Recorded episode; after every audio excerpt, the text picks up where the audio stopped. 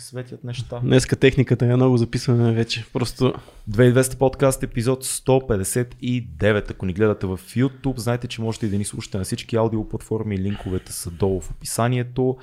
А ако харесате това, което правим и смятате, че то има значение, може да ни подкрепите с едно скромно месечно дарение в платформата Patreon. Ще сме ви много благодарни, защото понякога правим епизоди като този, да. който ще гледате днес, които наистина могат да се нарекат независим подкаст защото няма да видите и да чуете всичко, което си говорим на много други места в официалните Точно така. онлайн и мейнстрим медии. А между другото, си нямате представа колко много помагат на подкаста и а, не само финансово, а и с идеи и с въпроси, защото всеки един подкаст а, бива обявен по-рано в нашата специална фейсбук група mm. и хората задават понякога си, много често се излъчват а, и на живо, просто днес не го излъчахме на живо поради причини, които вие ще видите, но там също под лайфа могат да зададат въпроси на нашите гости и вие много помагате с тези въпроси, защото това са неща, които са важни за вас, което означава, че са важни и за нас. Да. Така че отново благодарим за тази подкрепа на нашите патреони. Днеска, и... между другото, едни сигурно 20-30 минути последни от подкаста бяха, бяха само на... и то много сложни въпроси. А и ние прескочихме няколко, защото вече бяхме, вече бяхме говорили по, по тях и затова прескочихме също няколко въпроса, но Точно така. За нашите хора много голямо уважение. Ева и за нашите хора от SMS Bump, които hmm. продължават да подкрепят това нещо, което ние правим.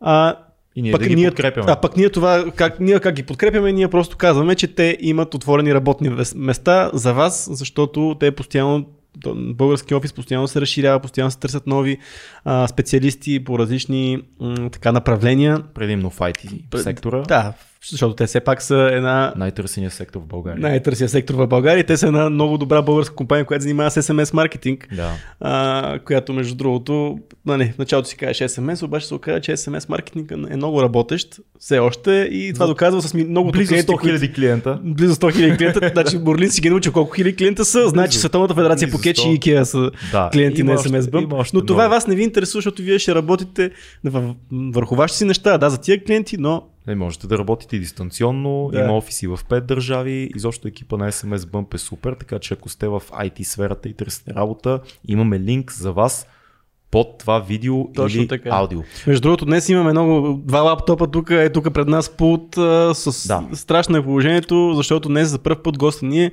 а, не, не е тук с нас в студиото, е Значи, дистанционен по- нека- поради разбираеми причини. Да, нека, нека да кажем, че оригиналният план беше госта да бъде с нас в студиото. Знаете, че ние не си падаме много по а, онлайн а, подкастите, не е нашето нещо, М. но в случая в последния момент се получи така, заради динамичната работа и ежедневие на, на нашия гост, нашия приятел Русла, Руслан Трат.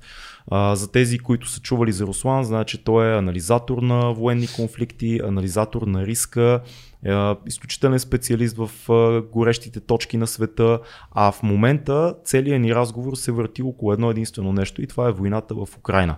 Можем да кажем, че Руслан наблюдава отблизо този конфликт и има експертизата да говори за него. За нас беше изключително удоволствие и чест, че той отдели от времето си да се включи в подкаста, било то и чрез видеовръзка. Все пак научихме много интересни неща, зададохме въпроси, които не, не намираме като отговор много често в а, големите медии. А, поговорихме както за това, което се случва в момента в Украина, за голямата картинка, какво прави Путин на световната сцена. Поговорихме а, за това какво можем ние да направим като държава, кое е правилно, кое е грешно, какви са настроенията. Естествено, говорихме много за кибервойната, която се води подводно, така, тиха, тихата, тихата кибервойна, която може да е много шумна, между другото. А, темите са много, разговора е основно за Русия и Украина и беше много, много любопитен. Аз искам само да ви помоля, има няколко мал- малки моменти на неизправни технически. Нали, че все пак от разстояние правиме този, както казахме, а, ситуацията е динамична, така че не извините, имайте търпение, защото нещата, които се казват в този подкаст, поред мен лично са важни и, и предлагам да Простете, се... ни, да. простете ни за техническите несъвършенства на разговора. Имахме леки проблеми с интернет връзката. Ама ние знаем, че нашата публика публика е така да. DIY маняци като нас и, и ще ни простят това, че нямаме, нямаме БНТ и BTV нямаме сателитите так... да се включим. Да. Работим По беше едно време Телемост. Телемост. Не сме направили добър телемост. Връзката на моменти е рехава, но наистина разговор според нас и струва и ще го пуснем в, в вида, в който сме го записали. Отново много благодарим на, на Руслан за това, че се включи, както винаги откровен и както винаги с а, така критична и хладна преценка за всичко, което се случва в момента на Украинския фронт. Представяме ви Руслан Трат 2200 подкаст. Руслан Трат вече е с нас. Изключително много се радвам да те видя. Първият ни въпрос е как си? Добре, малко настинал, но добре. Но добре, можем, но, можем да кажем... Много хора около мен са така. Да, може да кажем, че и това, и което казахме в началния анонс, е, че наблюдаваш отблизо конфликта и войната, която се случва пред очите на света в момента. Затова първия ни така по-конкретен въпрос е какво се случва и какво не виждаме в големите емисии, в мейнстрим медиите. Добре, че имаме време. Тук е така. не, сега а, реално, реално меко казано е а, напренаситко Украина, най-вече Румъния и Полша, но не са само те, а, които по някакъв начин в момента усещат конфликта по границите си, в столиците си, но най-вече Полша и, и Румъния. Но самата Украина, много от кадрите, които циркулират онлайн, да кажем, mm-hmm. или тези, които а, включително в България, в дано да ми е добре интернета, между другото. Малко се губи, е но нищо ще го... Което а, постоянно има. Да. А, но да, да кажем на слушатели и зрители, че интернета прекъсва постоянно, така че се надявам да е окей. Okay. Но въпросът е, че това, което циркулира като материали онлайн, дори това не влиза често в новинарските емисии. По една и друга причина предполагам, че до някаква степен а, няма и възможност екипи да проверяват всякакви данни, дали са верни, дали не. Между това е голям проблем в а, редакции, не само в България, да се отдели ресурси и хора, които да а, проверяват дали нещо е истинско или не. Тъй като това е голям проблем. Особено сега войната в Украина показва голям проблем с фейкове. Но дори това, което се появява и е потвърдено, и то също не влиза в голяма част в емисиите. Всъщност, много хора, които следят само новинарски емисии, могат да останат така не много добре осведомени за ставащото. Всъщност, проблем вътре в самата Украина имаме на лице наистина много тежки военни действия. До сега аз получавам също въпроси и на моята страница и, и а, хора, които следят това, което пиша и аз и, и екипа ни в Дери Милитари а, за ставащото в Украина, кое е истина, кое не е, дали това наистина е станало, пък било ли бомбандирано ли било. А, има проблем в осведомостта, въпреки че войната в Украина е много добре отразена. Някакъв парадокс. А, къде ето, са, сега, къде например, са, да, дай ни пример за, за разминаване между а, освен, в медиите и това, което се случва реално. Какво пропускаме?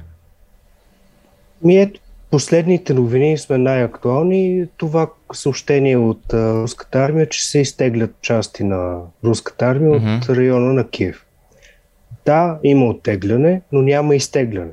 Има прегрупиране на военна сила и всъщност дори по време на преговорите, последните бяха а, в Истанбул, дори по време на преговорите а, имаше удари върху самия Киев, а, върху предградия на Киев, в Чернигов, в а, Харков, Мариопол изобщо дори не го споменавам, това е истинска трагедия и целият град всъщност е ограден напълно и бомбардиран. Има райони в а, Украина, включително малки градчета от тип Берковица или такъв mm-hmm. като толкова население, които са 90% до 100% унищожени. Wow. А, говорим за цели селища, които са просто имена на картата а, в момента. Така че това е нещо, което а, продължава, но, но ако гледаме новинарски емисии, дори в западни медии, а, нали, отварям скоба, че не е просто наш проблем, новината за каквото иде като напредък в мирни преговори бива приемана веднага, много желано, сякаш а, е, айде, войната свършва, дайте да мислим вече за бъдещето. Точно така изглежда да. в момента, между другото. Ами да, въпросът е, че това може да го дискутирам процес на разговора, но от всички сигнали и данни, които в момента обработвам и аз и колеги, има цели екипи, които се занимават в момента с това, 2022 спокойно може да мине във военни действия. Между другото, доста, доста хора дават критика към медиите, като си говорим за медии, че всъщност а, не, се, не, не се ползват руските източници. А, не въпросът ми е, може ли да се вярва на това, което казват руските медии за, за тези военни действия? А, и, може ли да се вярва на това, какво, какво те казват и може ли ние го считаме като чиста монета и да го използваме в нашия медиен поток? Като чиста монета, ако може да се представя информация, да. Аз, например, следя ТАС много, много сериозно. Там, например, ако се следят новините през агенцията, те използват официален език, защото да припомним, че в Русия бяха приети много бързо а, закони, свързани с отразяването на войната, т.е. да не се отразява като война, като специална операция, да не се говори за загуби в руските сили, това е наказуемо вече. Тези закони бяха прияти след края на февруари в процеса на, на военни действия в Украина. И в момента спокойно може да бъде наказан блогър или журналист или а, който и да е, който споменава подобни данни, свързани с руската армия, до 15 години затвор. А, така че имаме силна цензура върху начина на изразяване, но ако имаш и ако можеш да приложиш една цетка върху новините, спокойно може а, всъщност да може определиш какво е истина от цялата баластра. Ако, Тоест, ако знаеш новина, кода, ще да можеш да разшифроваш информацията. Ти както каза, този официален да, да, език, който абсолютно. се използва. Да. Но пуска една официална новина, отделяте официалната част, това, което е по закон трябва да го спазват, но например за за плановете на руската армия, за движението на армията, за това колко нови допълнения ще има или нова техника, която ще бъде разположена в Украина, спокойно може да следи и руската преса. Защото то се споменава, просто се споменава между редовете. Склонен ли е според теб Путин да стигне до реално примирие? Или това цялото нещо в момента е един вид а, разтупване на топката? Аз не мисля, че ще има реално споразумение или работещо споразумение, защото може да се стигне до подписване на споразумение, но то да не се изпълнява. Mm-hmm. Както в момента имаме случаи в Нагорни Карабах, има продължаване на нарушение на споразумение за спиране на огъни от двете страни. Та, първо не мисля, че следващите месеци ще има работещо споразумение. Mm-hmm. А, да не говорим пък за някаква сполучлива среща между Зеленски и Путин, нещо, което Зеленски много давна иска, от началото на конфликта, но Путин отказва а, да участва лично. Виждаме, че в момента Зеленски се среща с хора, които официално са под неговия статут, обаче а, преговорите трябва да се водат. А, нали, по, ако гледаме етикет, а, или правилата на преговорите, Зеленски би трябвало да говори с лидера на страната, като, след като той е лидер на своята страна, но това не се случва в момента. А, и освен това, преговори в момента е силно казано. Hmm. Имаме изложение на точки и от двете страни, които казват, ние искаме да се случи това, това и това. Другата страна казва, ами да, обаче ние искаме да направим това и вие не го изпълнявате. И в крайна сметка вече трети или четвърти преговори, просто а, имам един що годе разговор, който приключва за няколко часа и си тръгват. А, просто двете страни имат желания, които другата а, страна не може да изпълни към момента или не иска. Какво? какви, да. да. Как, каква е, какви са желанията? Нека да стане. Значи имам чувство, че в нашите българското пространство нито се знае защо се води тази война, нито се знае каква е крайната и цел. Можеш ли да кажеш първо причините за нахуването, защото всяка война си има повод и причина, а, и всъщност каква е крайната цел? Причината е много по-далеч от 2022. Официалната, за... ако трябва да говорим за официалната. Ами, официалната причина още от 2004 година. Uh-huh. А, в, в Русия тази оранжева революция 2004 година, когато всъщност първи опит за слагане на проруско правителство в Киев и това предизвиква силни трусове и съответно протестите в страната, всички тези събития около Янукович и така нататък. 2014 е втората кулминация всъщност на този процес – което предизвика вече а, директна намеса, но тогава нямаше тази силна международна реакция. Всъщност първата инвазия на руските сили се случи 2014, но тя не, първо не беше толкова мащабна, второ нямаше толкова силен, силен международен отзвук. И сегашната ситуация всъщност е третия етап от тази м- ситуация, тази. А, той е исторически процес, реално. Сега повода е напрежението в Донбас, тъй като а, от 2014 насам има размяна на, на обстрел между украинските и сепаратистските сили в Донецк и Луганск. И всъщност а, това напрежение, което се трупа и след анексирането на Крим и най-вече а, ситуацията в Донбас, това е всъщност най-зрелопасната ситуация в Украина е Донбас. И повода беше а, точно това напрежение. Размяната на огън между сепаратистите и украинската армия, при което имаше цивилни жертви и от двете страни. А, но в крайна сметка на жертвите от към а, сепаратистска страна в Русия имаха голям озук. И всъщност за редица руснаци, не само за политиците или Путин, ставащо в Донбас от, от страна тази агресия, която има към тях от украинската армия, тя е разглеждана точно като агресия срещу Русия и срещу руско горящо население. А, от украинска гледна точка Донбас и Луганск не би трябвало да съществуват като сепаратистски, а, да кажем, държави, прото държави. А, и другия проблем, че а, дори да се приеме някаква автономия за Донецк и Луганск, самите народни републики а, считат съвсем различно от това, което под Лугански и Донецк, те разбират целите области Лугански и Донецк, които към момента са поделени между украинската държава и сепаратистите. Всъщност, когато Путин по-рано, непосредствено преди инвазията в февруари, признава съществуването на Луганска и, Донецка народни републики, той ги признава в границите, които те определят. А те определят много по-големи граници от това, което е сега. Mm-hmm. Така че това е друга, другата ми точка, защо не вярвам, че скоро ще има споразумение, тъй като дори да се оговорят, Донбас е въпрос, който няма да бъде решен в момента, дори с спиране на огъня, защото самото успорване на граници е бомба с закъснител. Всъщност, Украина и Русия разбират съвсем различни неща под Донецки и Луганск. Добре, де, но... Аз, може дори... само извиня, за да, да. да, защото ще пропусна в този въпрос. Много хора коментират, че всъщност преговорите за влизането на Украина в НАТО са една голям, един голям повод за тази атака. Според тебе как, как виждаш този, този казус? Има ли го това нещо като повод някакъв за военни действия? Ами, стратегически в момента всъщност се случва обратното, защото ако има някакво, някаква възможност Украина да остане извън НАТО, в момента е доста по-трудно след инвазията. Mm-hmm.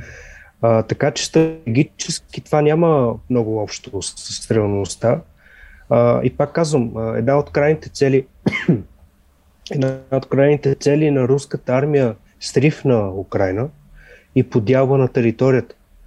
А, говорим за много по-големи територии от Лугански Донецк. Счита се, че първоначално целта е била а, южната част на Украина, която е Черноморския бряг, Азовско море, което вече е под пълен руски контрол – и а, източната част на Украина, т.е. всичко от изток, на изток от река Днепър, с специален статут за Киев. Между другото, това е част от предложенията на руската делегация.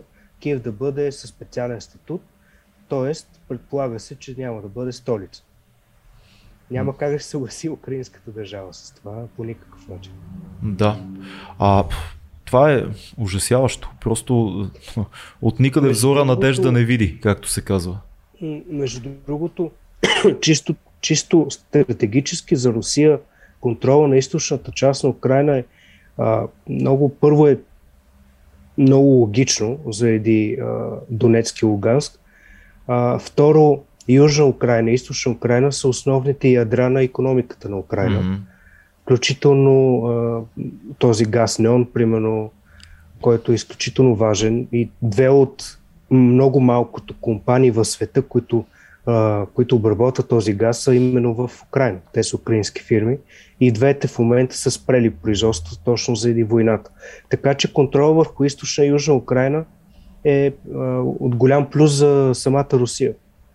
тоест не е само идеологически повода за войната О, и тези гигантски идеологически оправдания на Путин, някои от които нали, наскоро излязоха и в книгата на Дугин, която беше представена тук в България от едно определено съсловие от червеникари, както казва един приятел. А, добре, е, ужасяващо е да си представи човек докъде би стигнал Путин. Би ли продължил нататък? Молдова и тъй нататък. Молдова е една от държавите, които в момента са изложени непосредствена опасност. Uh-huh. Защото трябва да припомним, че в Молдова всъщност вече има руски войници. Те са в Приднестровието. Една територия, която а, е призната само от а, Русия, която от 90-те години се отцепва от а, Молдова и всъщност а, до този момент се управлява от проруски а, сили в Тираспол има сериозно руско присъствие, има около 5000 войници, но това е официалната информация. Ние не знаем реално колко военна сила има в Пренестровието.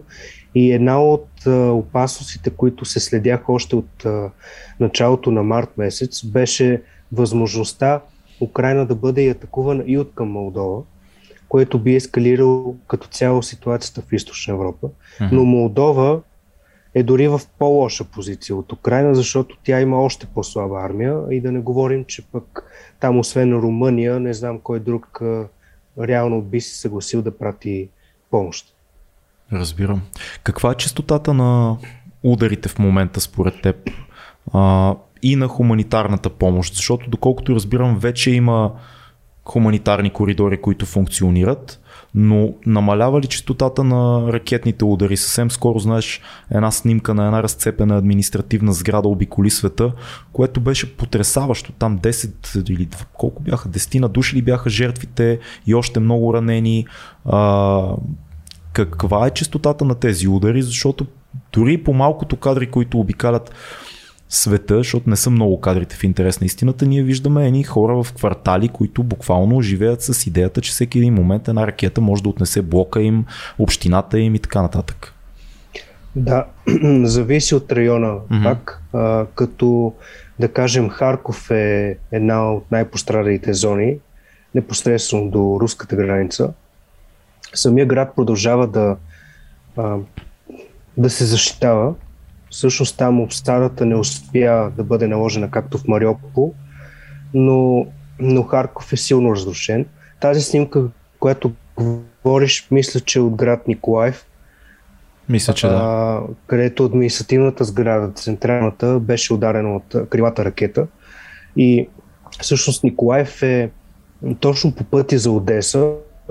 А, значи, ако тръгнем от Крим, руската армия се движи по тази ос като а, в момента се предполага, че ще опитат да заобиколят Николаев, защото реално руската армия няма, а, няма нужда да контролира големи градове. Въпреки, че много често се споменава а, това, че руската армия все още не контролира областни центрове, тя няма нужда да го прави. Хм. Една от основните опасности е всъщност Русия да контролира пътните връзки между самите градове което е основно за доставки не само на хуманитарна помощ, но за евакуация на хора и уражени доставки, които са важни за украинската армия. А, чуваме ли се добре? Да, да за малко прекъсна, но... Прекъсна. Но, прекъсна, но, се разбрахме, да. да. Но да. Пак, пак ще го повторя за всеки случай. Да. да. А, най-важно в момента за руската армия е да се а, контролират пътните връзки между градските центрове. Тоест, контрола върху самите градове не е първостепена цел на руската армия, защото пътните артерии са важни за, не само за евакуация на хора, но за доставки на хуманитарна помощ и въоръжени доставки за украинските сили. Затова не случайно руските сили всъщност контролират най-вече пътни артерии и железопътни линии, с които всъщност най-често се доставят важни доставки и за украинските сили, и за цивилните. Та, а, в този смисъл, а, главните градове, които са по пътя на, на инвазията, а, са предимно бомбандирани. Имаме случаи, в които, а, да, да кажем, случаи като Мариопол, но той е по, да кажем, а, там е най-силна ескалацията. Там имаме по 100 въздушни удара на ден.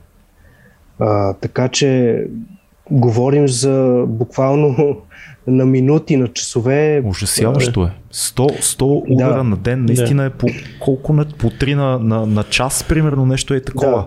Да. Има, е, тежко е, особено, а, че не се ползва само а, въздушна техника, ползва се тежка артилерия, ползват се крилати ракети.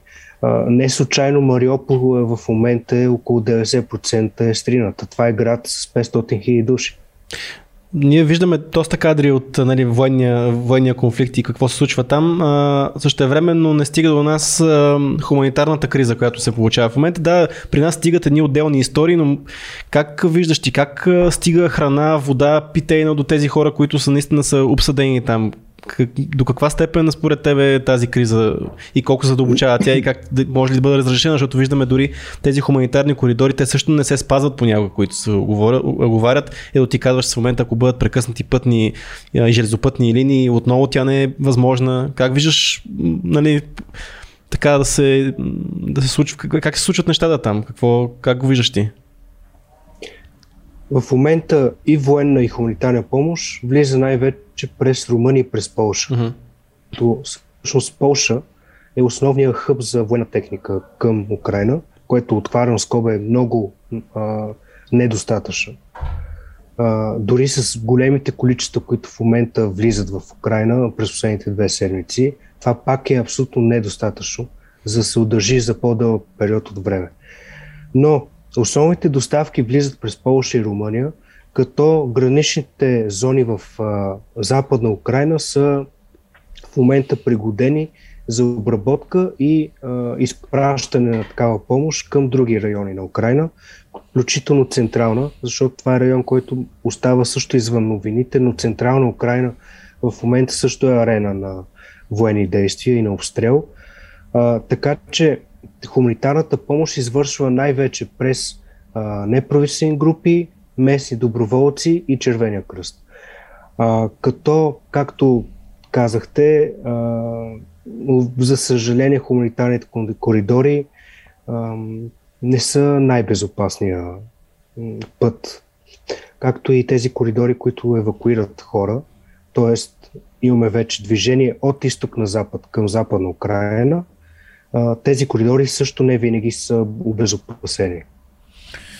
Много тъжно. Добре, да се опитаме да погледнем картинката малко по-от високо. А, реално за, от нашата камбанарийка тук западно европейска и така обществото, към което искаме да се числим поне на теория. и, да, излиза едва ли не, че а, Русия е в една световна изолация че Европа и Штатите поставят Русия в световна изолация. Все пак, когато казваме световна, това е според нашия поглед. Света е и, Южна Азия, света, света е и Близкия изток, света е и Африка. Какво прави Русия, света е и Южна Америка? Какво прави Русия в тези къчета на света и наистина ли е в такава изолация, каквато ни се ще да вярваме, че е? е част от работата ми е свързан с това да проследявам дезинформационни кампании а, и това е част от отговора Защото откакто започна тази втора инвазия в Украина, а, да, до голяма степен на Запад общественото мнение е проукраинско. Но това е нашата камбанария. Uh-huh. А, това се дължи и на голяма степен на факта, че руското ръководство реши, че а, Европа и Запада като цяло е в момента изгубена кауза за пропагандата. Доста по-трудно би минала. Само, че имаме активиране на пропаганда към Южна Америка, към Юго-Источна Азия, към Централна Африка и, и към всяко едно от тези места има а, канали, които излъчват, им комуникационни канали, не, не телевизионни канали, mm-hmm. а, които излъчват а, съдържание и на местни езици. Имаме суахили, имаме на диалекти вътре в самата Нигерия, да кажем, където Нигерия като един от основните партньори и всъщност вносители на зърно от Украина, е една от потърпевшите държави на тези кампании, защото ето в момента главно в украинското общество, в а, нигерийското общество, а, са тези опорки, че заради Украина има недостиг на хранителни доставки, да. тъй като в Нигерия вече има недостиг. А, очаква се да има недостиг Близки изток, което ще породи сериозни проблеми. В Шри-Ланка вече имаме разполагане на армията в а, бензиностанции, тъй като хората а, първо се покачат цените и второ няма достатъчно гориво. Това да. пак е заради проблема с доставките. Да. А, и пак казвам, към тези райони, които по принцип а, за нас те са странични и далечни райони, но за Русия те в момента са едни от основните партньори. Не случайно Юго-Источна Азия, а, първо там Русия изобщо не е блокирана. А, продължават договорите, които са с местните правителства, които са за милиарди долари всяка седмица. А, имаме също така лакатушещата се позиция на Китай, но за сега да кажем, че тя е по-скоро а, в полза на Русия тази позиция. А, така че всъщност Африка, Азия, Латинска Америка са райони, които са далеч от това да са блокирали Русия. Как е, как е ситуацията с а, Саудитска Арабия и Иран? Това също е много интересно. Къде седят в отношенията на Путин, Саудитска Арабия и Иран? Защото отношенията на Саудитска Арабия с щатите не са розови в момента изобщо. Никак, никак не са розови, което а, нали, той има един стереотип за отношенията между Саудитска Арабия и САЩ, че те са едни, както се казва, непробиваеми и вечни. Да, но вече се... Саудитска Арабия, че е щат на щатите общо Да, ама се попромени да, това да, скоро. Това се промени особено в контекста на войната в Йемен и в Сирия, mm-hmm. тъй като а, за Саудитска Арабия и за Обединените арабски емирства, двете държави често са съюзници в външополитическите си а, действия, за тях Иран е основната тема. Mm. А, и в този контекст всъщност и Саудитска Аравия, и емирствата са много недоволни от позициите на САЩ заради липсата на подкрепа за Иран и за Йемен. Тоест за Йемен, където водена от Саудитска Арабия коалиция подкрепя правителството на Йемен срещу подкрепените от Иран бунтовници. В момента Йемен е разделен на две. като бунтовници контролират и столицата Сана. Казвам това само за контекста на, на разговор, но, но това е само едно от а, от измеренията, които в момента са засегнати от войната в Украина. Всъщност много са свързани с събитията. А, на 13 март имаше една атака с ракети от иранска територия към столицата на иракски Кюристан Ербил. Първоначално имаше информация, че е засегната американска инфраструктура, но всъщност е ударена една вила в покрайните на Ербил, която е собственост на местен бизнесмен. Този бизнесмен е известен с предоставянето на терен за разговори между представители на държави, които официално нямат отношения. В този случай много често имам посещение на израелци, саудици, иракчани, американци и турци. Защо се срещат? Защото един от плановете за диверсификация на енергийните ресурси е доставка на природен газ от Ирак, съответно иракски Кюрдистан, през Турция за Европа. От към турска страна е готов ам, газопровода. От иракска страна, т.е. в иракски Кюрдистан е почти готов. Когато на 13 март имаше иранска атака върху тази вила, всъщност се, са се готвили нови разговори, които е трябвало да финализират вече доставката на природен газ за Европа. И всъщност това беше послание от Иран а, за това, че подобни планове много трудно ще се изпълнят. Не случайно тогава в проирански канали в интернет, в Телеграм, в Твитър а, бяха пуснати съобщения с буквата Z, а, че Русия не е сама в своята битка. Това беше един жест. А, жест обаче показва много дълбоки неща, т.е. имаме да не забравяме провал на ядрената сделка с Иран. Всъщност месеци на преговори бяха спрени заради нови руски искания, които в момента няма как да се удовлетворят и всъщност сделката пропадна. А, така че между Иран и Русия има едно много прагматично приятелство, което в Сирия а, има друго измерение. Там пък руснаците действат в Израел и си затварят очите за израелските атаки на Иран, на, върху ирански mm-hmm. цели. Но в глобалния контекст Русия и Иран действат по всякакъв начин, за да заобикалят западните санкции. Така че Иран в този случай е голям партньор на, на Русия. Някъде четох аз, ставаше въпрос за Китай, че всъщност 80% от търговията между Китай и Русия се осъществява в долари. И всъщност нали, тази санкция с SWIFT системата също много пречи на тази търговия да се случва. Намерили ли се вече начин да заобиколят този проблем и вече да се търгуват свободно или наистина са ограничени сделките, които могат да правят? В момента Саудитска Арабия преговаря за износ на петрол и лани. Това е велико просто което означава, че би ударил долара много сериозно, да. защото стоеността на долара участие заради това, че търгува, се търгува с долари в, за петрол, за газ, енергийни ресурси. Да. Това пък пред, към предишния въпрос за Саудитска Аравия, но това е също част от, от проблема. Всъщност в момента има опит тази система, която е изградена SWIFT и като цяло доминираната от западни валути економическа система – да бъде разбит. Добре, е, въпросът с Китай е много интересен, защото те изглеждат като така едно много голямо хищно животно, което се е притаило и дебне и сякаш чака, чака своя момент. Ако си спомняте в Дюн, един, един от ордените в Дюн, как се казваха тези жените, които бяха медиумките ордена в, в Дюн, те казаха, uh, ние не бързаме, uh, нашите планове се случват в векове. А, струва ми се, че Китай изглежда да, точно по този е. начин. Ние не бързаме, ние работим в векове, нашия график е в векове. Вие си воювайте, ние играем играта, не сме с вас, не сме против вас, а, но дебнем. Дебнем кога Америка ще бъде достатъчно слаба, дебнем кога Русия ще освободи достатъчно място на пазара и в един момент ние, момчета, ще вземем нашето място.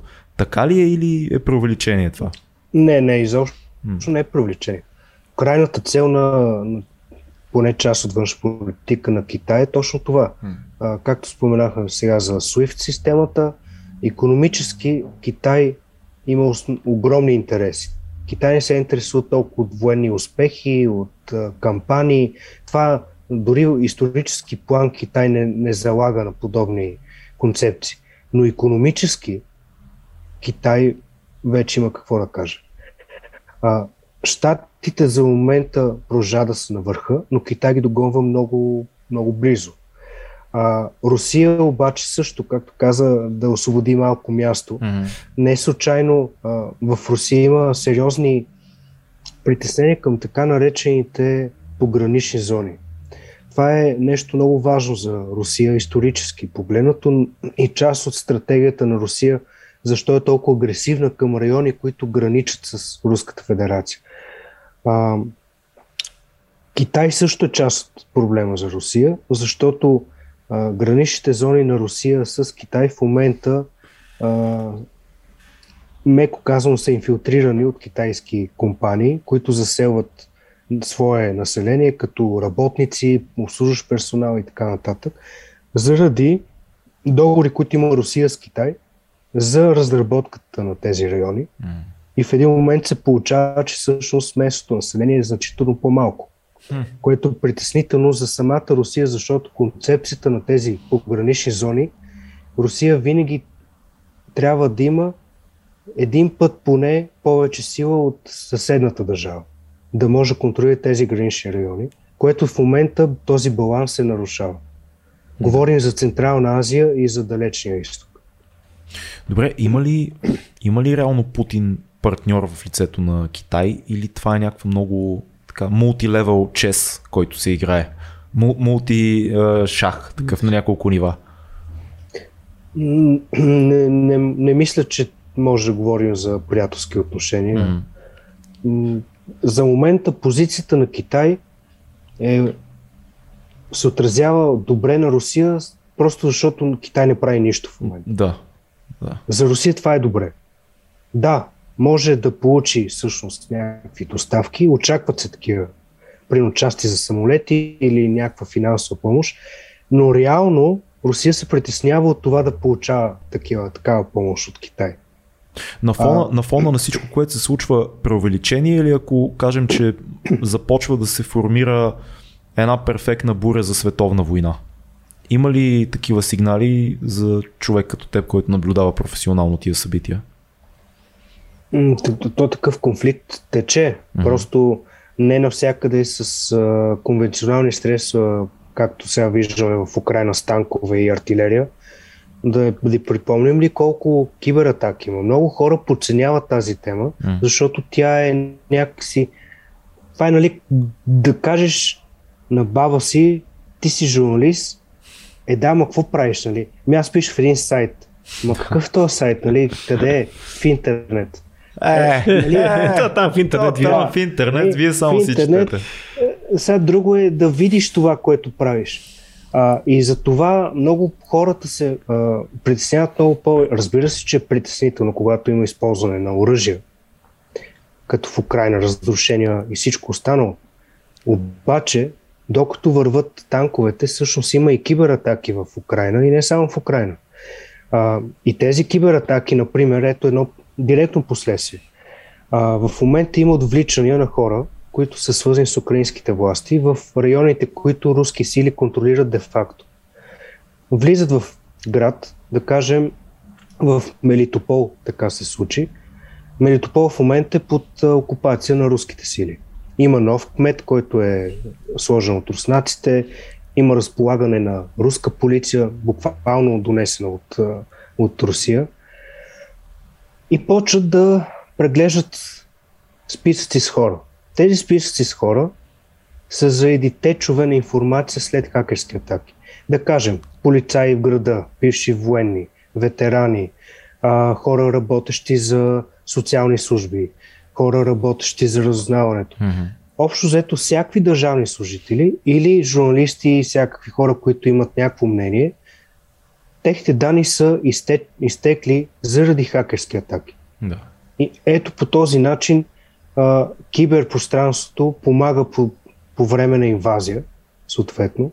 И за не случайно американците пратиха а, допълнителни сили и оборудване, хора, които да помагат на украинските военни да спират подобен тип кибератаки. Защото а, нещо, което да кажем в Енергодар или Мелитопол, в Мариопол, имаше достъп до лични данни и как откриха, примерно в Приморск има 30 души вече отвлечени, чието данни са намерени през хакерска атака в а, регистра с автомобилни номера. Вау! Така че атакуваш нещо, което няма да очакваш колко, никога. Колко прозаично и, и банално звучи всъщност. Да, да, абсолютно. Защото твой номер е регистриран. Hmm. Има адрес, който най-вероятно ще е още активен. Отиват, проверяват и всъщност така дом по дом а, намираха хора. Има вече 30 души, които само в град Приморск са намерени по този начин. Проблема е, че все още за, за по-голямата част от света и за малко по-възрастното поколение от нашото, идеята за кибератаки звучи абсолютно, абсолютно такова неясно, няма плътност. Друго е да видиш снимка на разцепена административна сграда, а, да. взривен блок или училище, което беше поразително. Наскоро даже имаше а, един случай на едно училище, което го бяха ударили. Това, това е толкова физическо и толкова директно в лицето ти, че няма как някой да сложи до него химерната идея за кибератаки и, и да звучи плътно и да звучи реално. Той е някъде там. Не ме засяга. Не, това не е война. Как се бориме с това разбиране?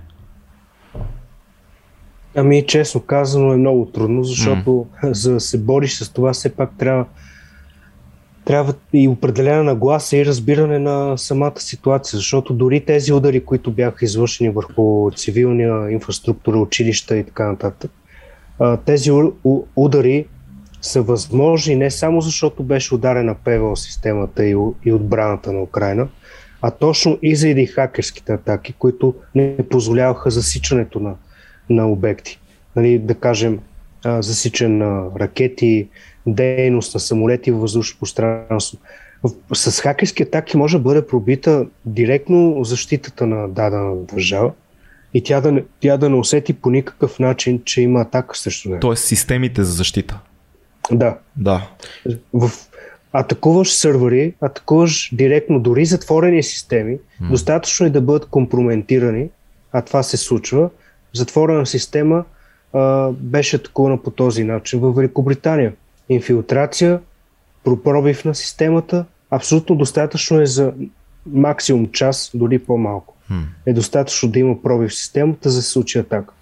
Да те разбирам, и тук вече, да. Слушам, тук слушам. вече говорим и за това каква възможност има Русия да влияе а, с агенти, с клетки в Европа, mm. защото се счита, че във всички агенти на Русия към разузнаване, към а, силови структури работят около 400 000 души. И, дори за а, европейски разузнавателни служби, да кажем в Австрия, службите са известни като клон на ГРУ. Нали? До такава степен се счита, че са пробити. Тогава какво говорим? За... И то се случва точно за пробиване имам, им, в смисъла на кибератаки, събиране на разнователна информация и на лични данни. Лични данни, които са важни за държави като Китай и Русия защото по този начин получават достъп до много повече ресурс. За да те питам директно, да те разбирам ли, че всъщност в момента се случва един така световен конфликт, въпреки че нали, не е точно с военни действия, но една война такава се случва в момента. Да, според новите правила на войната в нещо време, киберактивността също е средство на войната, да. така че всъщност има да, и, и той е световен. Участват всичките. Той е световен да. и участват всички, но не, не винаги са в един отбор. Тоест, студената война е дори предпочитания случай, защото знаеш горе-долу лагерите какви да. са. Mm-hmm. В момента има а, държави, които доскоро сме считали за джуджета, но те вече разполагат с много сериозна техника.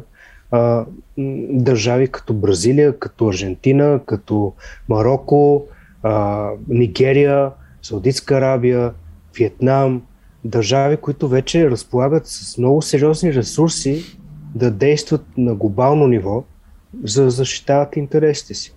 А, не, тук не ми се говори за наша страна, ние сме, ние сме назад а, около 15 години зад съседните ни държави. Не ще, ще, поговорим, ще поговорим и за нашата страна, но преди това да, да разбуниме а, един мит, който така обикаля и интернет и медийното пространство, а мита е, че Путин а, не може да издържи финансово тази война. Русия не може да издържи финансово войната. Доколко е вярно това според теб? Доколко е на ръба, защото все повече и повече чувам и анализатори, които уважавам доста, да казват всъщност те са на ръба, всеки момент, всеки момент едва ли не ще фалира Русия, армията няма средства, издъхват, губят, просто доколко това е реалистично според тебе като теза? Аз не съм много съгласен с това, защото няма данни за, за нещо такова. Mm-hmm. Има сериозен трус върху економиката, но а, да не забравяме, че не всички банки са спрели дейността си в Русия. Централната банка на Русия също е активна, няма замразяване на нейната дейност. А, да не забравяме също, че дори в Европа има правителства като германското, да кажем, които а, ще продължават да плащат пари на Русия за енергийните ресурси. И пак да се върнем към началото на разговора, Азия и Африка са отворени партньори. Да, в, в контекста на това ми беше въпрос. Да, а, не мисля, че Рус... да, Русия ще има удар. То вече се усеща. вече има супермаркети, в които основни продукти няма. Но това според мен ще бъде временно положение. А защо? Защото през последните 10 години Русия, благодарение на това, че Запада не желаеше да се занимава с редица кризисни райони и в Африка и Близки изток, Русия запълни вакуума по ред начини. Договори с местни правителства. Посочвам Централно Африканска република, Мали, Египет, Судан, Алжир, който също има огромни залежи на, на природен газ. В Кавказ също има контрол върху газовия поток. Туркменистан, който също беше един от възможните варианти на Европа за диверсификация на, а, на газ. Между другото, много голяма част от руския газ, който достига до Европа, е, не е руски, той е от а, Туркменистан. Mm-hmm. Така че а, Русия през последните 10 години и с интервенцията в Сирия 2015 и с участието си а, в Африка, разполагането на наемниците, то не е просто защото а, звучи много готино. Нали? Е, тук има някакви мистични бойци, които се стържават. Те преди всичко са един много добър сорт. Те охраняват обекти. И като видим кои са обектите, това са мини за злато, mm-hmm. мини за диаманти. Между другото, Русия в момента има огромно влияние върху търговията с диаманти, точно заради тази политика и измести Белгия миналата година, точно заради това. Да. А, и Оскоба, при гласуването за санкции в Европейски съюз срещу Русия, Белгия и още няколко държави настояха скъпоценните камни да не бъдат включвани да. в санкциите. Злато, диаманти, природни ресурси като газ и петрол, това са все обекти охранявани от Вагнер и от руски части и фосфатите, които в Сирия. Сирия е втора в света с фосфатни залежи. No. Не, не, не просто ти защитаваш някакъв режим, който по, по думите на самия Сергей Лавров 2015 година бунтовни са били на седмици да свалят Башарас. Нали? Ти не отиваш да спасяваш един раздясъл президент, ти отиваш да вземеш каквото можеш и в замяна му даваш тази стабилност. Да. Така че тези 10 години в момента се отплащат, защото всички тези приходи Русия запълва загубите в момента. А, отново неща, които се говориха в първите дни на, на войната, експерти казваха, че всъщност Путин не очаквал една блицкриг операция, бързо да приключи.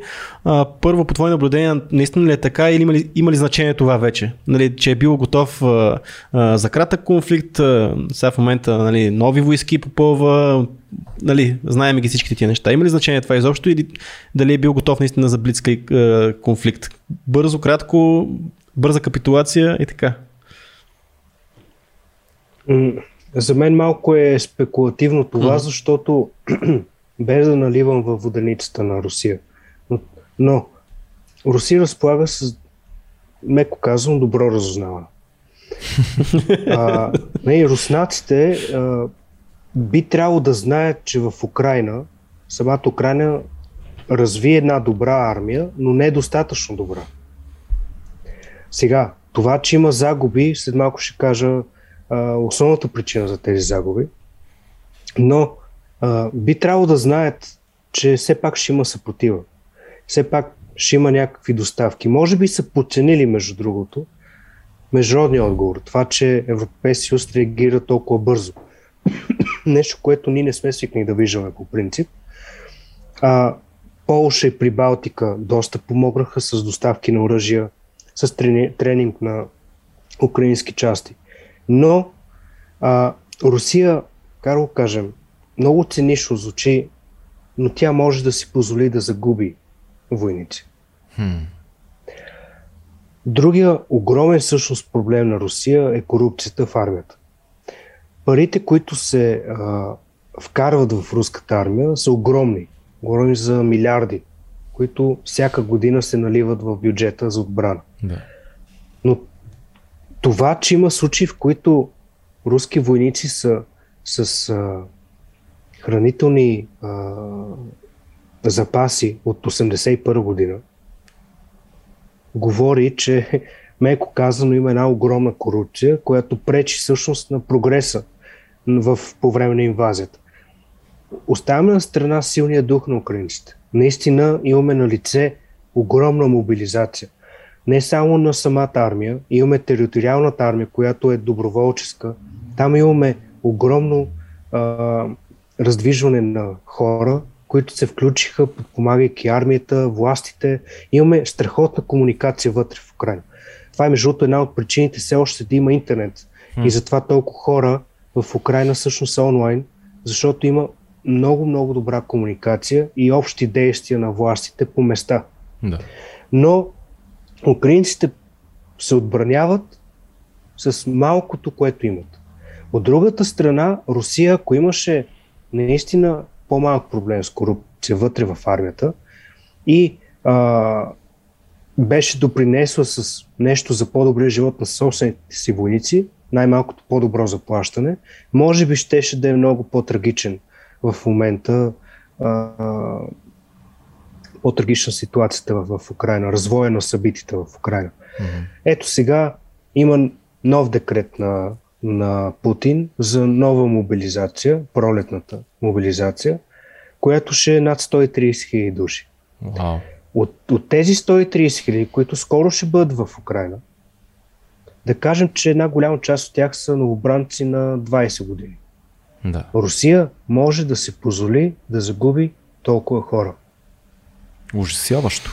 Ужасяващо. Другото е, че все още не сме видели нови арсенал на Русия. Значи ние виждаме танкове от 80-те години предимно, които са унищожавани доста лесно.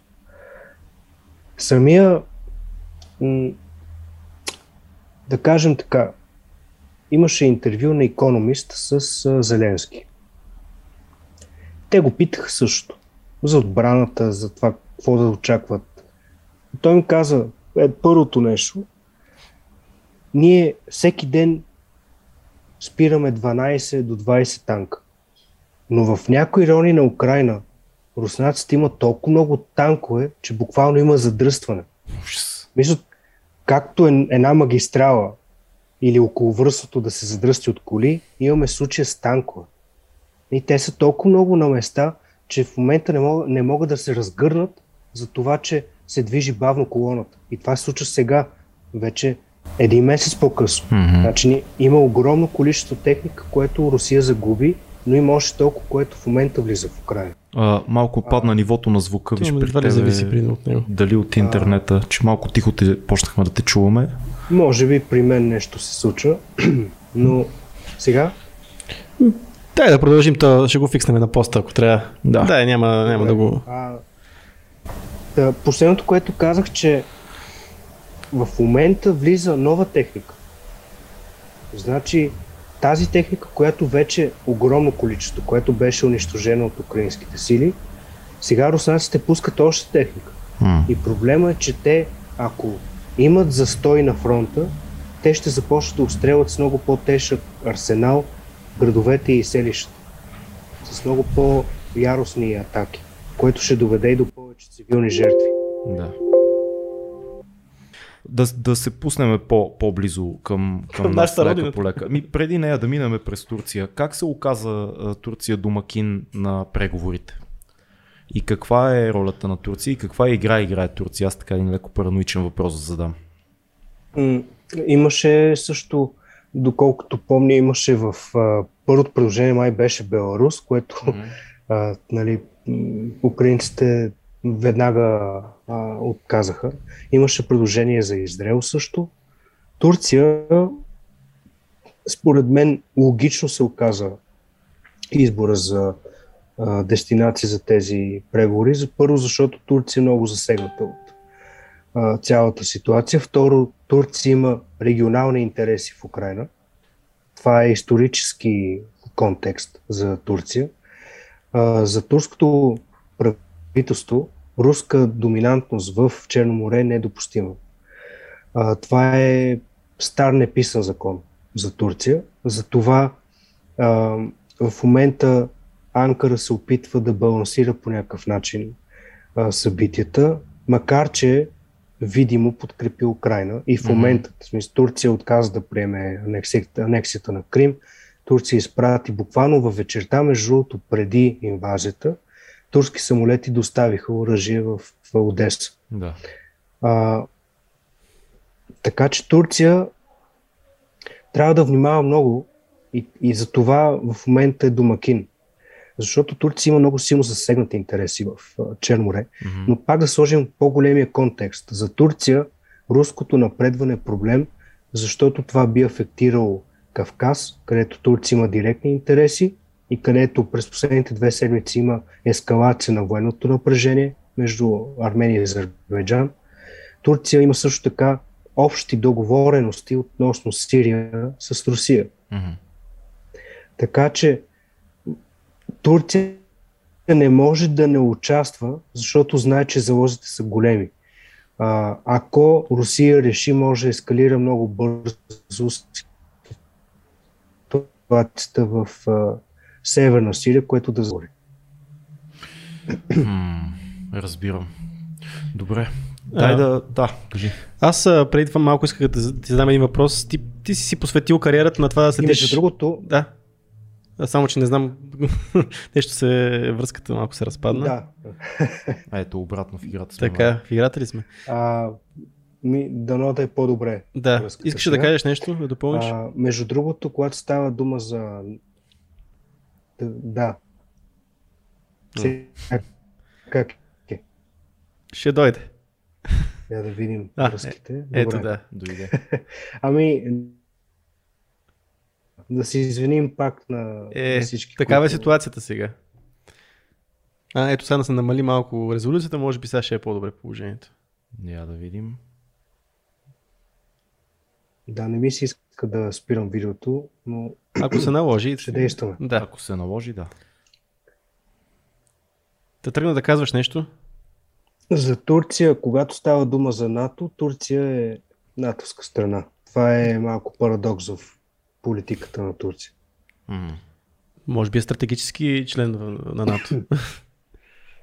така. Желан член на НАТО. Желан член. Желан член на НАТО заради неговата позиция. Аз тръгнах да те, да те питам още преди малко, че всъщност ти си посвети цялата си кариера на следене на военни конфликти. А как се различава този с всички други, които се случват последните, последните години? Каква е основната разлика, която Да. забелязваш? Освен очевидните економически неща, които се случват и че Европа е нали, с всичките санкции, които чисто като военни действия. Военни действия, честно казано, се покрива много с това, което видяхме в Сирия. И единствената разлика е това, че има много голям международен отзвук в момента. Тоест в Сирия нямаше такъв международен отзвук и подкрепа за анти-Асад, антируските сили, както в Украина. Това е най-голямата разлика. На какво се дължи това според теб? Всичко останало, дори и с Сирия. На какво се дължи Нещо а, международния, международния отзвук, който е по-силен? Защо е тази разлика? Мисля, защото става дума за Европа. Мгм. И защото се припознаваме по-лесно ли? Има ли го този физически елемент на това, че когато погледнем към Украина и видим кадри, снимки и така нататък, някакси ние виждаме хора, които много повече приличат на начина по който ние живеем? Да, мисля, че това е една от основните причини. И това... Макар, че, Да. макар, че вече се чуха типичните антибежански, анти всякакви мнения и за украинците, така че, нали, е трудно да кажем точно какво е общественото мнение, но като цяло ние считаме, че сме по-близки с Украина, че те са братски народ, визуално, културно и всякак сме по-близки с Украина и това по някакъв начин рефлектира и в реакцията.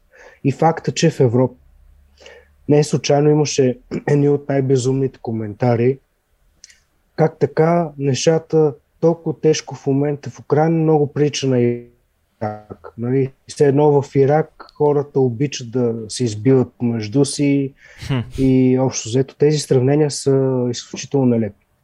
Да. Добре, Може би, ако спра видеото, може би ще е малко по-добре връзката. искаш ли да опитаме? Да опитаме. Да видим. Ще пробваме. да не спираме разговора, защото Да. Стана Дай да добре се- за сега. Дай да се пренесем към... А, имаше едно, едно предаване на времето по БНТ. Къде сме ние? Къде Да. сме, къде сме е, ние, господин Трат, в цялата тази работа? Знаеш, в момента големия спор, който се води в България, трябва ли да пратим оръжие, не трябва ли да пратим оръжие. Ако пратим оръжие, ще се забъркаме и край, ще станем врагове на Путин, той ще ни взриви. Изобщо тотално рискуваме всичко, така се твърди, перефразирам. Ако не пратим оръжие, какво пращаме ние? Хуманитарна помощ и всъщност какво помагаме? Нищо кой знае какво не помагаме, защото хората имат нужда от оръжие. Какво е твоето мнение и защо този спор има толкова много нива, не само чисто прагматичното ниво да пратим или да не пратим оръжие, а и политическото ниво на спорещите, така да кажем. Едно от изявленията на президента нали, беше точно, че ние ще дадем каски жилетки, но само на цивилното население. Да. А при този случай, след като преди малко говорихме, че териториалната армия на Украина е предимно доброволци цивилни, а, нали, има, ли, има ли изобщо разбиране за ситуацията в Украина? Защото в момента има огромно население доброволческо, което участва в военните действия. Хора, това нарушение ли е на тази помощ или не? Да, размиват се границите много. Защото да кажем, че ние пратим жилетки и. Обаче аз не знам дали ще пратим дори и това. А, истината е, че без военна помощ крайна е загубена. Добре, да, да, има ли резон в идеята, че ние ако пратим военна помощ, едва ли не ставаме автоматически мишена на Путин? По какъв начин бихме станали мишена? И аз се чудя. ще прати ракетите срещу НАТО? Аз мисля, че хората, които говорят по този начин, изобщо не разбират какво означава да си член на НАТО и защо Путин при цяло, по целия му страх в кавички от това Украина да се присъедини към НАТО, защо не атакува Финландия, примерно? М.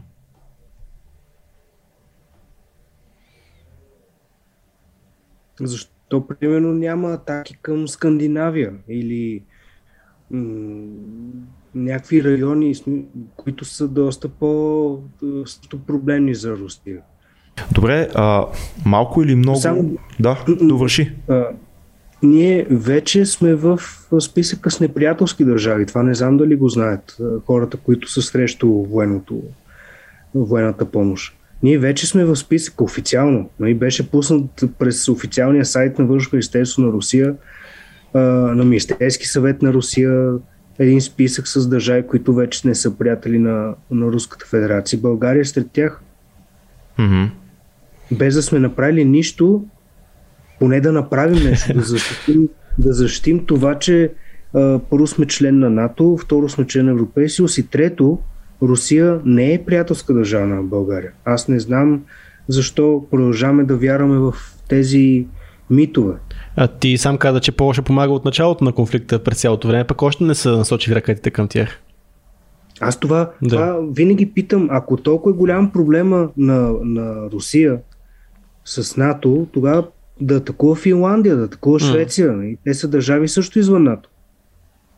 Между другото, тук ние предишния път, когато беше ти на гости, много говорихме за тази а, машина на пропагандата, която работи руската машина. Смяташ ли, че тя си е постигнала до голяма, до голяма степен целите, защото ние виждаме едно разделение в обществото, което, не знам, малко ми се струва не е много нормално. Очевидно, че един голям процент от хората смятат, че това, което се случва е напълно резонно. Да, и много хора подкрепят изобщо войната като война, първо, и второ войната в Украина. Uh-huh. А, това е и заради пропаганда, която се случва не от вчера и всички знаем това. Мисля, че не е е, всичко. че- Това е важно да се каже. Ами, тече в продължение на години. Mm-hmm. Не на, да, да, ма, не ма на то, е, то е толкова дълго, то е като приказката за водата на, на Дейвид Фостер Лолас, нали, знаеш, срещнала старата рибка и казала на малките, а момчета, нали, знаете какво има около нас и те казали, какво е те, ми вода. И те отплували, такива, абе, ти знаеш какво е вода? Не. Мисля, толкова много има пропаганда, че някакви хора са приели това за някакъв стазис такъв, който съществува. Това е.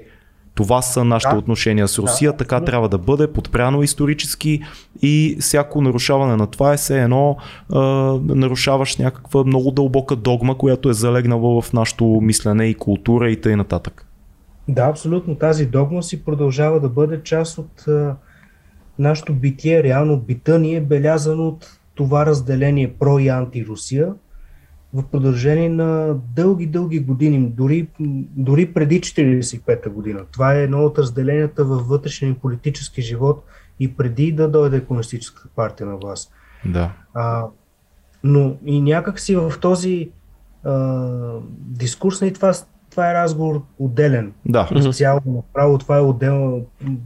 Достойно е за серия от разговори, но първо налагането на фалшива история – налагането дори на, на фалшиви идеи за идентичност, пропагандирането на политически доктрини и изцяло инфилтрацията на нашия обществен и политически живот довежда до това, което е в момента.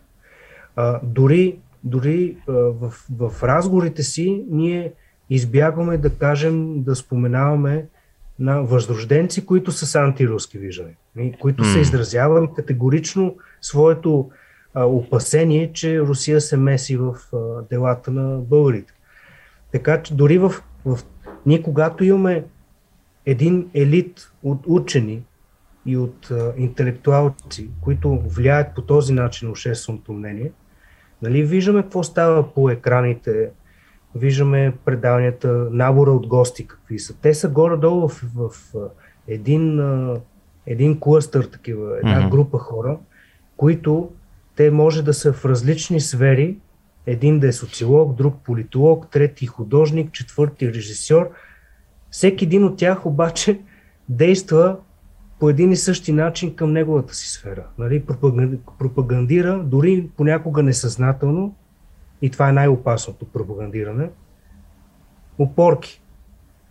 Ето, примерно, Руслан Майнов, други общественици, които почват да говорят едни заучени фрази, как украинците и руснаците били братски народ и сега някой други подкокоросвал и станала войната.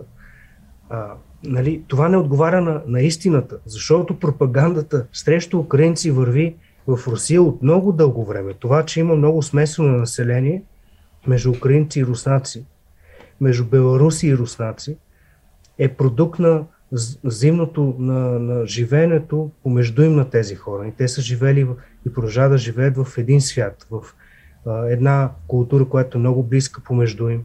Но това като цяло е съвсем отделна тема от пропагандата и политиката.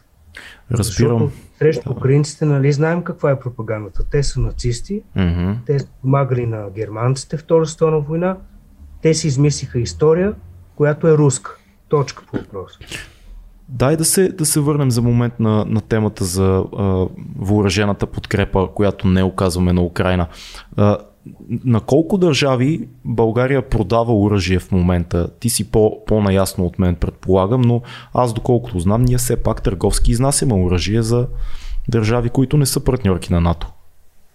Към този момент България, нали, ако говорим буквално към този момент, българските оръжени заводи са малко спрели заради това, че може да има промяна в типа на производство на оръжие в, в България, т.е. да не се произвежда това съветско и руско оръжие, което принцип правим, а да са западни, да го кажем. Mm-hmm. А което предизвиква пък негодование в кръговете на оръжените производители и доставчици. А, но за момента, поне до миналата година, основните пазари на българско оръжие са в Азия и в Африка, като да кажем Алжир е сериозен клиент на България. Има Саудитска Аравия купува много оръжие, което доставя в Йемен. Има също а, сделки, които са сключвани не публично относно Либия. има също оръжие, което е доставено нали, червена точка да отбележим Мгм. за Украина и е плащано оръжие, т.е. не е просто военна помощ, а Да. това е доставено оръжие за Украина през трети страни, в случая най-вече Полша. Да. Така че ние сме давали оръжие и преди тази война. И никой не ни е Това, отстрелял. Абсолютно никой не ни е обстрелял. Руснаците много добре са знаели това, поне информацията, че България снабдява украинските сили с а, някакви доставки през Полша. И ние го правим през Полша, защото не искаме да досаме Русия. Нали, рано или късно се разбира, че това оръжие е произведено някъде в Казалък или в Сопот. А, но не виждам никаква причина, освен политическа, България да изпрати военна помощ на Украина, при положение, че ние имаме интерес да подкрепим, дори ако говорим от тази гледна точка, страната, в която има 200 хиляди българи, нали, които са изложени в момента на опасност. Добре, остави това чисто геополитически, защото това се съгласяваме всички мисля, че е най- най-върлия а, критикар на идеята да се изпратят оръжия към оръжейна помощ към Украина ще се съгласи, че има българи наши хора там, дори това е една много важна причина, но чисто политически какво губи България от това, че не изпраща до този на този момент оръжия към Украина, защото май само ние и Унгария в момента не изпращаме военна помощ, ако не се лъжа. И само преди да продължим, може ли да пробваме пак с видео, защото се стабилизира връзката, ако искате пак да пробваме с видео. Само секунда, ще пром. не искам да рискувам заради това не. Ага. Еми, защото сега стабилизира, пък е по-добре седи. А, да видим как става. Добре. А, най-важното, което би се случило от непращане на подобна помощ е послание към партньори. Мгм. Което послание може да има рефлекс в следващите години, не, не само сега. А, българските служби са доста проблемни за външните партньори на България в НАТО. Знаем за шпионските скандали, течовете на информация. До при няколко години дори е имало опити България изобщо да не се споделя част от разнователната информация, за това, че не се знае къде ще стигне. Посланието, което пращаме е проблем. Сега за Унгария, април месец има избори в Унгария. Ако не ги спечели Орбан, е много сериозно послание, защото може Унгария да промени политиката си в крайна сметка. Мгм. Но за България реално ние нямаме причина да не помогнем. Единствената причина е лобито. Което е в много, момента- много силно. Около президента особено. силно И, и, имаме политици, които са обвързани и економически с Русия и те не искат да губят своите позиции. Проблема идва от силното лоби около президента или факт, че имаме БСП в управляващата коалиция? Или и двете? И взаимно, взаимно бутат. Имахме и такъв въпрос от Patreon, между другото. Така, Така че, да. Супер. Ами да не предизвикаме Спиране на интернет връзка. сега. Според мен по-големия проблем е БСП тук. Мгм. Не БСП като партия, като лидерство. Нека за протокола да кажем, че говориш в качеството си на лично, лично изказване е това. На Руслан Трац 2200 подкаст, независима платформа. Благодарим. А, не, моето мнение е категорично. Аз ня, няма как да. Тъй като аз винаги съм клонил. Пристрастията ми дълго време са били към БСП. Това не е тайна. Нали, кой ще се раздрови, ще види пристрастията ми. И за мен е още по-голям проблем, защото една истинска социалистическа партия би трябвало да подкрепи антиавторитарните сили. На теория, да. На теория. Нали, говорим за теорията. да. За идеология тук говорим изцяло. Да. Да. Но проблем на, на лидерството на тази партия в момента, според мен, прави огромна грешка. А, тя няма да се усети сега. Пак казвам, това решение, което в момента България очевидно е на път да вземе. Нали, не е окончателно, защото е имало разговори в парламента, но като че ли отиваме на там да не дадем военна помощ. Натам отиваме, да. Това ще има рефлекс, ще има, ще има последствия в имиджа на страната ни и в разузнавателната общност, и в международната общност. А, Просто България можеше да бъде на картата. В момента сме малко в ръба. Как реагираш на една от любимите ми опорки на много мои приятели, които са против изпращането на оръжие? Те казват, конфликт не се спира с изпращане на още оръжие. Това е наливане на, вой... на масло в огъня. Не Много ли е значи, идеалистично това мислене?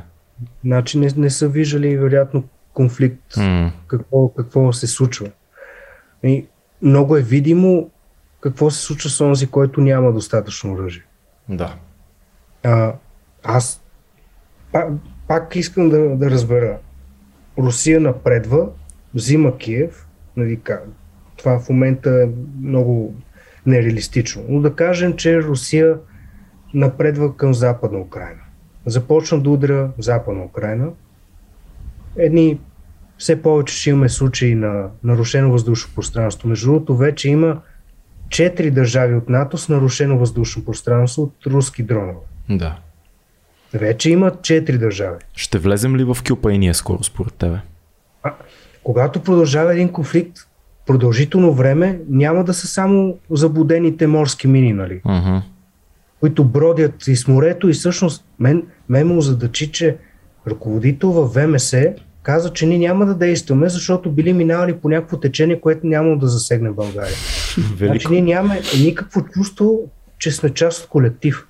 И трябва румънските сили и турските, и ние сме нали, между тях двете, и те всъщност в момента събират мините в морето, защото течението ги отнася от нашия брак и няма да ни засегне. Ема ако съберем мините, ще се разсърди Путин. Не, не е добре, опасно. Ще ни види, че събираме мините, ще каже, те българите ме предадоха. И да, ама... Как го запътри тия мини?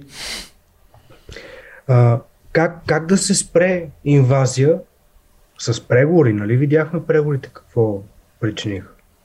Нищо. Няма, няма преговори. Тук целта е срив на държавата Украина. Нищо по-малко от това.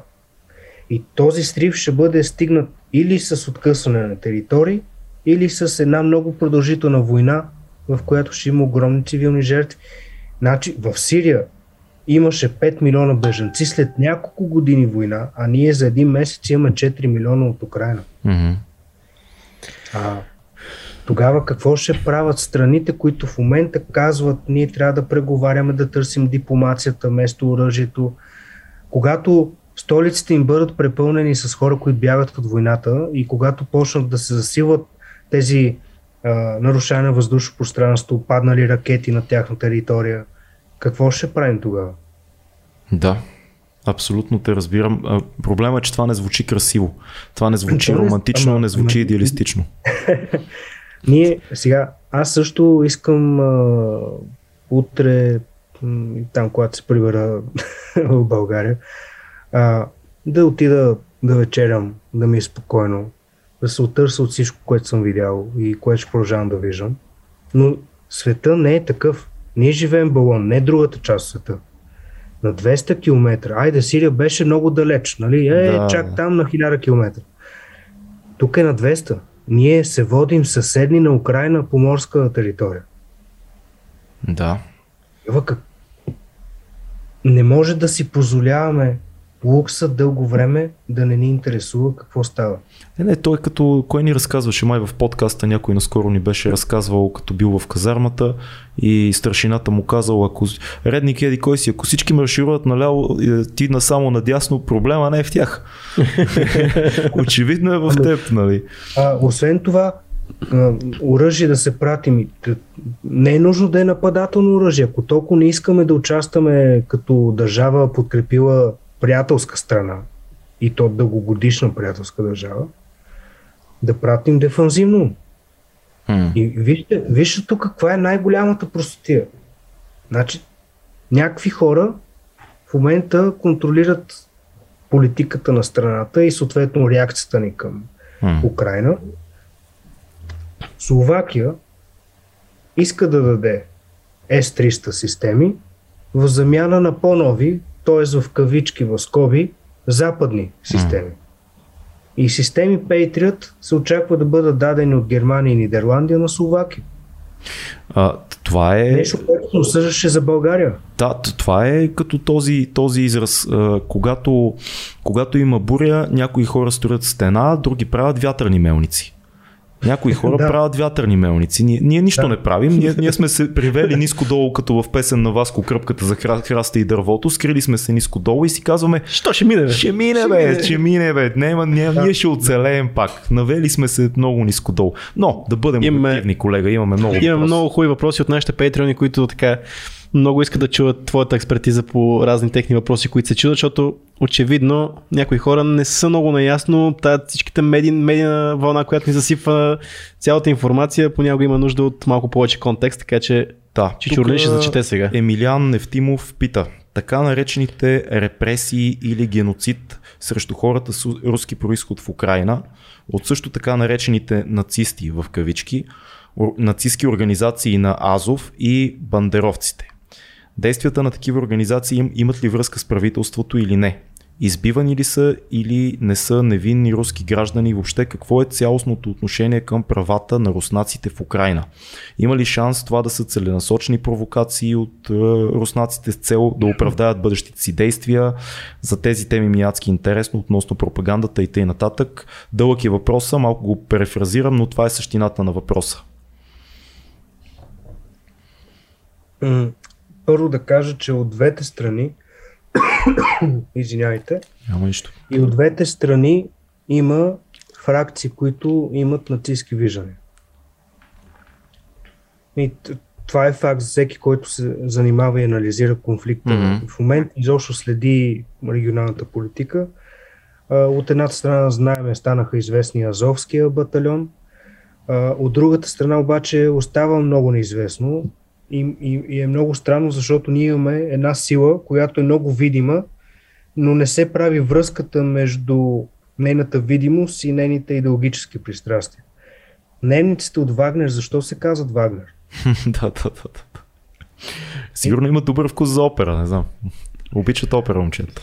Да, човек, който седи зад обучението и развитието на Вагнер, се казва Дмитрий Уткин. Mm-hmm той още като негово прозвище нали, в спецназ получава Вагнер заради неговите политически пристрастия, идеологически. Да. Той всъщност има свастики по тялото. Нали. До това говорим. Има негови снимки, могат да бъдат видени, ако някой се интересува. И човека си има тези пристрастия.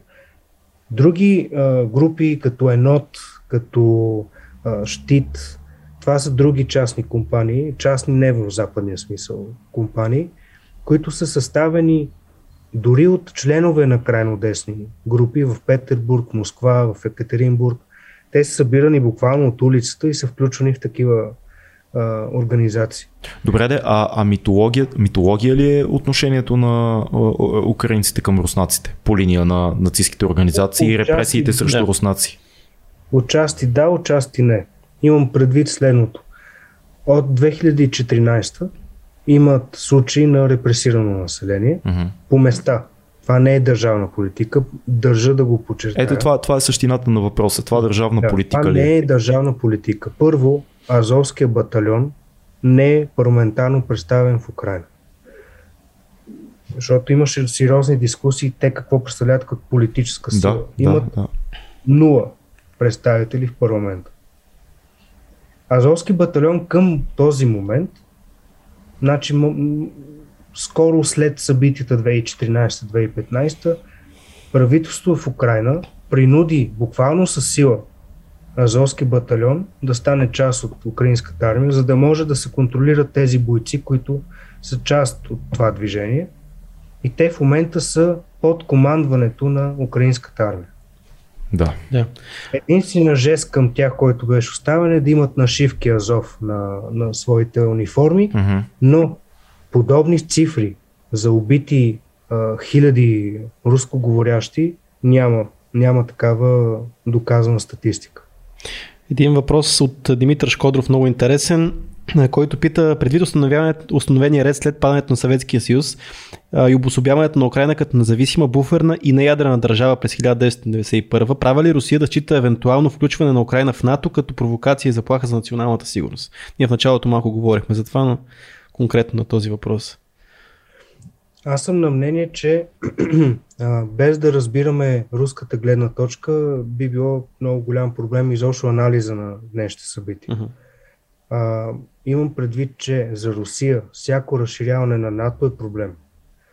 А, дори да не говорим за НАТО, Украина и всякакви територии и държави, които Русия счита за буферни, каквито са а, кавказските държави, каквито са централно-азиатските държави, каквато е при Балтика и Украина,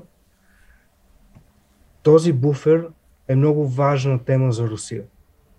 А, казвам това, за да разберем защо Русия реагира по този начин. Независимо дали е Путин или не. И да не забравяме, че и преди Путин руската външна политика тя не е много изменена. Основните точки на руската външна политика не са изменени от царизма до сега. Хм. Независимо дали говорим за Съветски съюз, царска Русия, имперска Русия, Путинова Русия и така нататък. Тези държави, като Русия, като Турция, Полша, те имат горе-долу една и съща външна политика. И в тази външна политика Украина за Русия е една от основните точки. И тъй като проблема тук не е самото НАТО, проблема тук е, че общественото мнение в Украина стана много негативно спрямо а, участието и влиянието на Русия в а, живота в Украина. Това е основната, да. основната опасност. Не НАТО. Ако беше НАТО, щеше да има съвсем различен така, вид външна политика на, на Русия и да не забравяме, че Русия някога също искала да стане част от НАТО и всъщност Путин е желаял това, но заради редица събития се отказа. Това е много интересно. Добре, един въпрос на Петър Цингов, който ни връща на нашата почва. Доколко са опасни руските вовозели в нашата политика, Възраждане, Стефан Янев, БСП и тъй нататък. Доколко са опасни за проевропейския ни и пронатовския ни път, по който сме поели като държава и а, има ли според теб голяма маса хора, които да застанат за тях? Или това е ниска избирателна активност? Е, парламентарно представяне. Да. аз, аз не бих гледал само парламентарната представителност, защото а, също такива движения имат много голяма видимост по принцип в обществото. Независимо дали хората ги подкрепят или не, те имат. са много видимост. шумни. Те са шумни, но и много последователни. Възраждане не е просто една сган, която се събрава вчера. Uh-huh. Костадинов и хората около него години наред изграждат структурите на бъдещето възраждане. Да. А, така че аз не искам да подценявам такива движения. За мен това е много, много лоша политика. Напротив, трябва да следят много изкъсо и това какви политики опитват да прокарват. Защото културното влияние на подобни фракции е много по-силно от политическото им влияние. Те може да след няколко години изобщо да не са парламента, може да има някакви промени, може пък да станат и по-голяма парламентарна сила, но тяхната истинска видимост и влияние не са заради парламента. Те действат по ниските нива в обществото и там имат най-голяма видимост. Както ето, както Русия, да кажем, подготви почвата за инвазията в Украина. Mm. Години наред смесването между, тук имаме спортни клубове, които участват в мрежата. Имаме ММА клубове, които пропагандират конкретна култура. Тя е националистическа, в Русия е панславистка, староверие. Имаме един мишмаш от а, такива идеи, които се пропагандират включително към най-младото население, посредством спортни клубове, mm-hmm. културна дейност, читалища и така нататък. И тогава чак стигаме до военните и паравоенните групи, да кажем Вагнер, Енот, а, още няколко такива подобни компании немници. Те набират хората точно по този начин. През клубове, през събития и после се ангажират в така наречените патриотични лагери, нещо, което и Възраждане иска да прави. Mm-hmm. Тези зелено училище се едно, но в техния контекст. Да, обаче това влияе много на хора, които сега 16-17 годишни, които по-късно ще станат техни членове. Това е, те работят в, те имат много по дългосрочно влияние, отколкото други. Как се противодейства на това според тебе? Ами с много добра държавна политика, която да предлага альтернативата, да казва това, което, нали, да се контрират чисто и просто. Ние няма mm-hmm. да откриваме топлата вода, но и това всяка държава има проблем с такива движения. Въпросът е, че в някои по-стабилни страни те нямат тази почва. Дори да има хиляди поддръжници на едно движение като възраждане, ако държавата стои стабилно и а, е, давам конкретен пример. Румъния, да кажем, Словакия.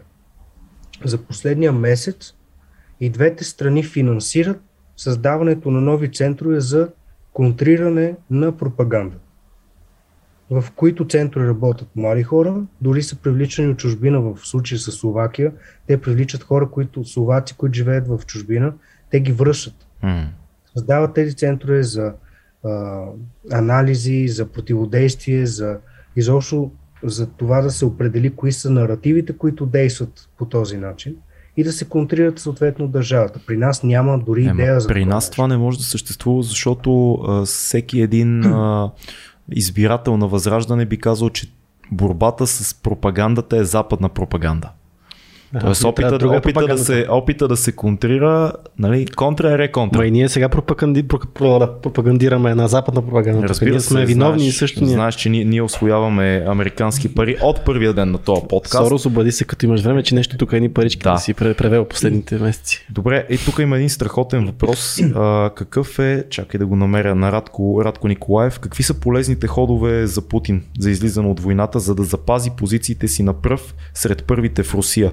Между другото, към този въпрос се добавят доста теории за а, така високите генерали в Русия, които изобщо не се разбират с Путин в момента. А, подочуха се и някои теории, че може скоро сами да си го свалят или да си го думнат или нещо от този сорт. Какъв е хода на Путин всъщност за излизане? Защото рано или късно, според мен, като една ужасяваща машина от десетилетия разузнавателна руска, те ще осъзнаят, че това не води нищо добро за Русия. Има ли ход за излизане? Аз не знам дали изобщо има такава мисъл за излизане. Mm. Имам предвид буквално.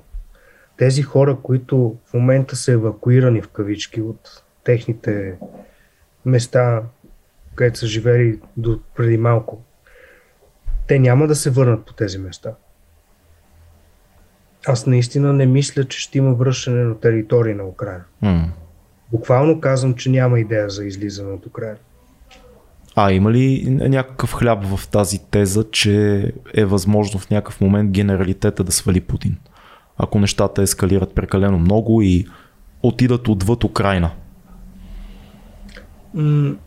Според мен причината за някакъв такъв сценарий няма да е самата война в Украина, а личните отношения между Путин и тези генерали. Защото ако той се държи по начина, който той унижи шефа на знанието на Ришкин по време на, на живо излъчване, ако така продължава се държи, това ще е една от причините да го махнат, не войната в Украина.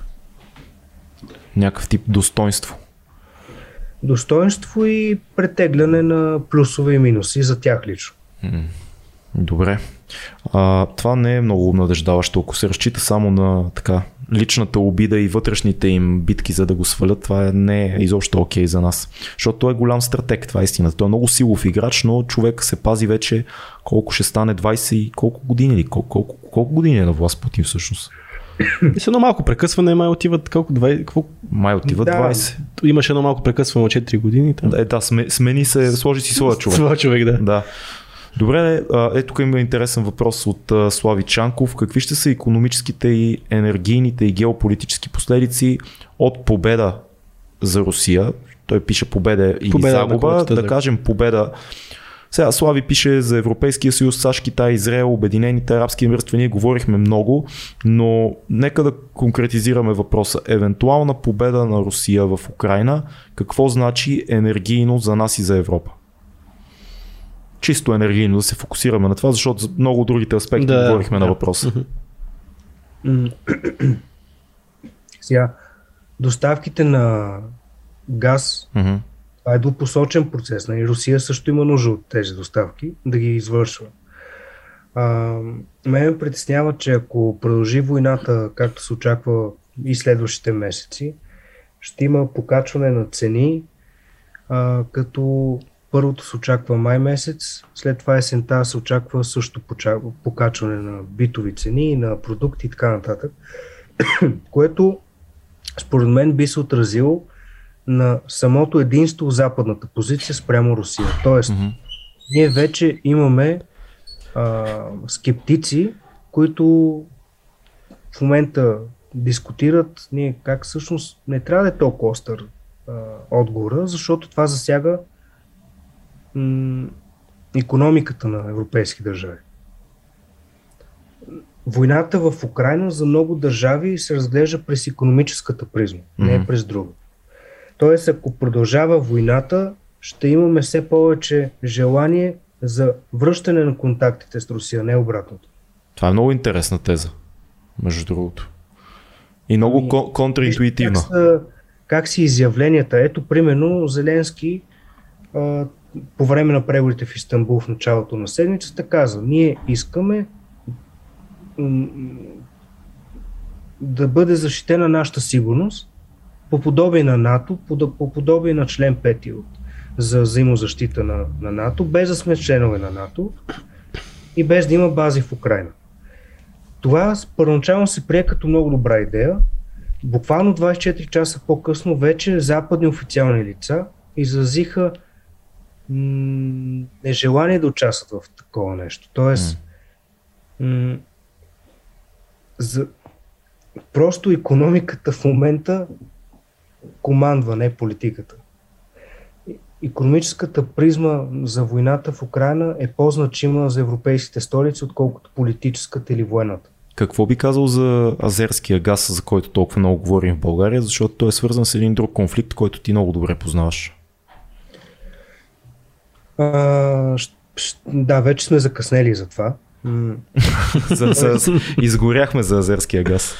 Сега, аз не съм сигурен до каква степен би потекал такъв газ към Европа Мгм. в скоро време, защото а, ако има ескалация, каквато вече има, но по-сериозна ескалация в Кавказ, а, това означава Азербайджан да бъде ангажиран в нови военни действия, което носи опасност за, по принцип за газопроводите, които са в Азербайджан, които текат към Европа. Другото е, че Русия напълно съзнава каква конкуренция за Азербайджан при енергийна, енергийната сигурност на редица европейски държави. А, и аз мисля, че ще има провокативно ескалиране на събитията в Кавказ. В смисъл казано Другото- простичко, Русия ще засили а, военното си, военните си действия в Русия Кавказ. ве- вече официално обвини Азербайджан, че азерската армия е извършила 4 удара с дрон, нещо за което нямаме данни. Тоест още. търсят си повод. Руските мироопазващи сили не се намесиха, а би трябвало да се намеси по договор в тази ескалация между арменските и азерските сили. Мгм. Ако напълно съзнателно може да има дестабилизация в Кавказа, да няма газ към Европа. Това звучи доста Ето, имаше, кофти. имаше преговори с Катар, Мгм. още от началото на конфликта. Имаше американско посещение в Катар. Те говориха за евентуални доставки към Европа. Преди една седмица от Катар заявиха, че техните доставки, ако има такива, няма да са в контекста на едно съперничество с Русия, а като бизнес интерес. Не, Имаме промяна. Значи нещо се е случило за тези две седмици. Това, което се е случило са сондите, които руснаците направиха в Близкия изток. Да.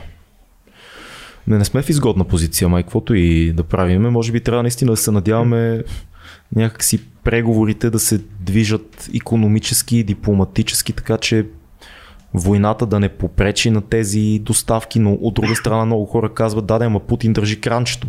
В крайна сметка, сега зрялата позиция е, да, той държи кранчето, но той също има повод, има полза от тези доставки. То не е едностранно това нещо. Абсолютно, абсолютно. Дано, дано си прав. Не знам, за мен ми изглежда доста мръчновата ситуацията с горивото и...